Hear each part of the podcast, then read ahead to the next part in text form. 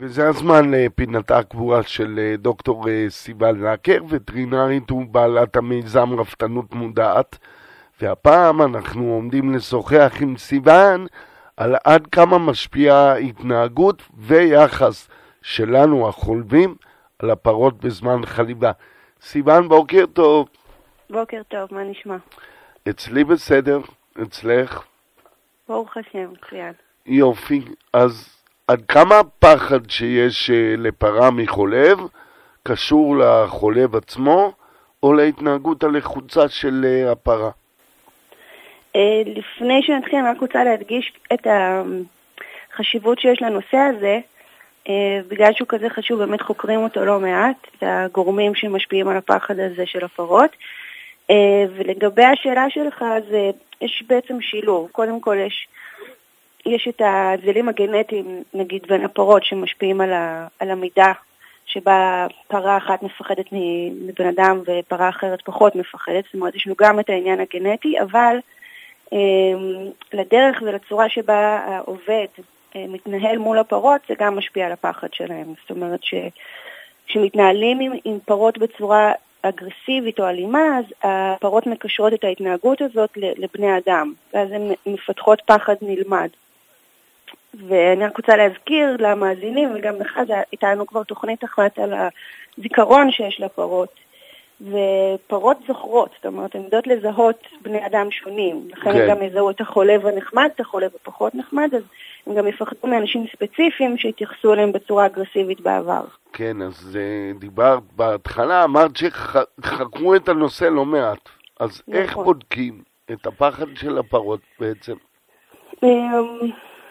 אז תכף אני אסביר, באמת העיסוק הזה בנושא הזה, באמת שיש כל כך הרבה מחקרים שיוצאים בנושא הזה, אז לפי זה אני יכולה באמת להסיק שיש חשיבות לעניין הזה. זאת אומרת, גם הרפתנים צריכים להבין שזה נחקר לא מעט, כי יש לזה חשיבות. וזה כל כך משמעותי שכבר החוקרים פיתחו איזשהו מושג במחקרים שנקרא יחס חולב פרה.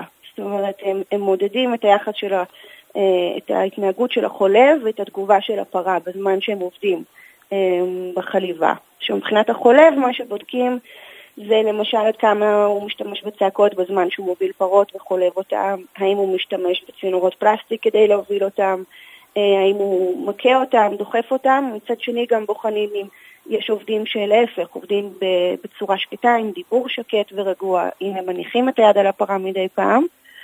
ומבחינת הפרות מה שבודקים זה עד כמה הן שומרות מרחק מהחולב. זאת אומרת, פרה שיותר מפחדת מחולב מסוים תשמור ממנו הרבה יותר מרחק מאשר חולב שהוא מתנהג איתה בצורה יותר נחמדה.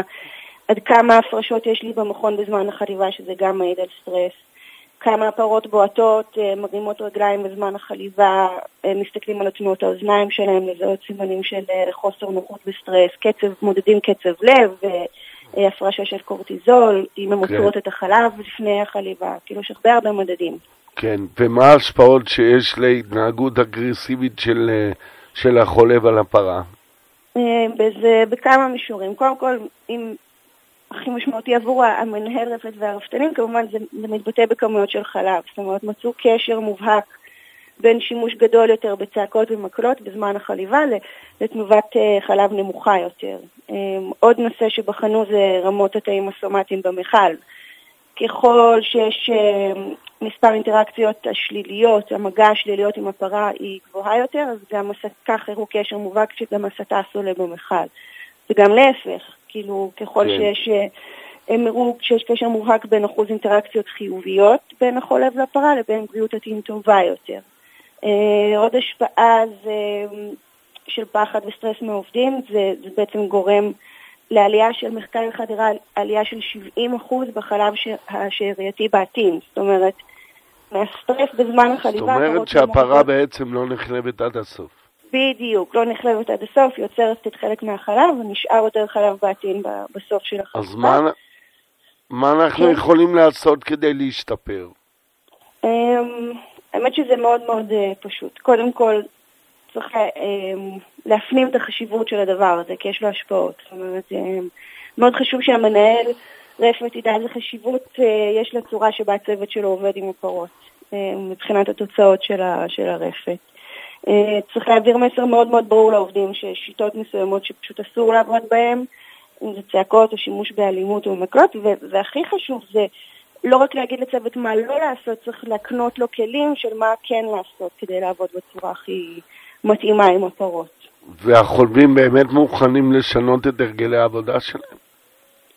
אני חושבת שזה מאוד מאוד תלוי באיך מעבירים להם את המסר. זאת אומרת, חלק מהחשיבות של צורת ההדרכה שאני עובדת בה ברפתנות מודעת, זה באמת לעשות שינוי תודעתי אצל העובד. זאת אומרת, אני לא רק מגיעה ומנחיתה הוראות מה לא ומה כן, הרעיון בהדרכה זה להעלות המודעות של החולב לחשיבות שיש לצורת ההתנהגות שלו כלפי הפרה. זאת אומרת, אני מלמדת את הצוות על העולם של החושים של הפרות, את הצורה שבה היא תופסת את הסביבה שלה, ומתוך המקום הזה נוצר חיבור אצל החולב עם הפרה, ואחרי תרגול בשטח שעושים, והם גם מבינים איך לבצע את מה שאני מלמדת אותם, אז גם יש להם את הרצון לשנות ההתנהגות, כי הם רואים שזה גם עובד יותר טוב.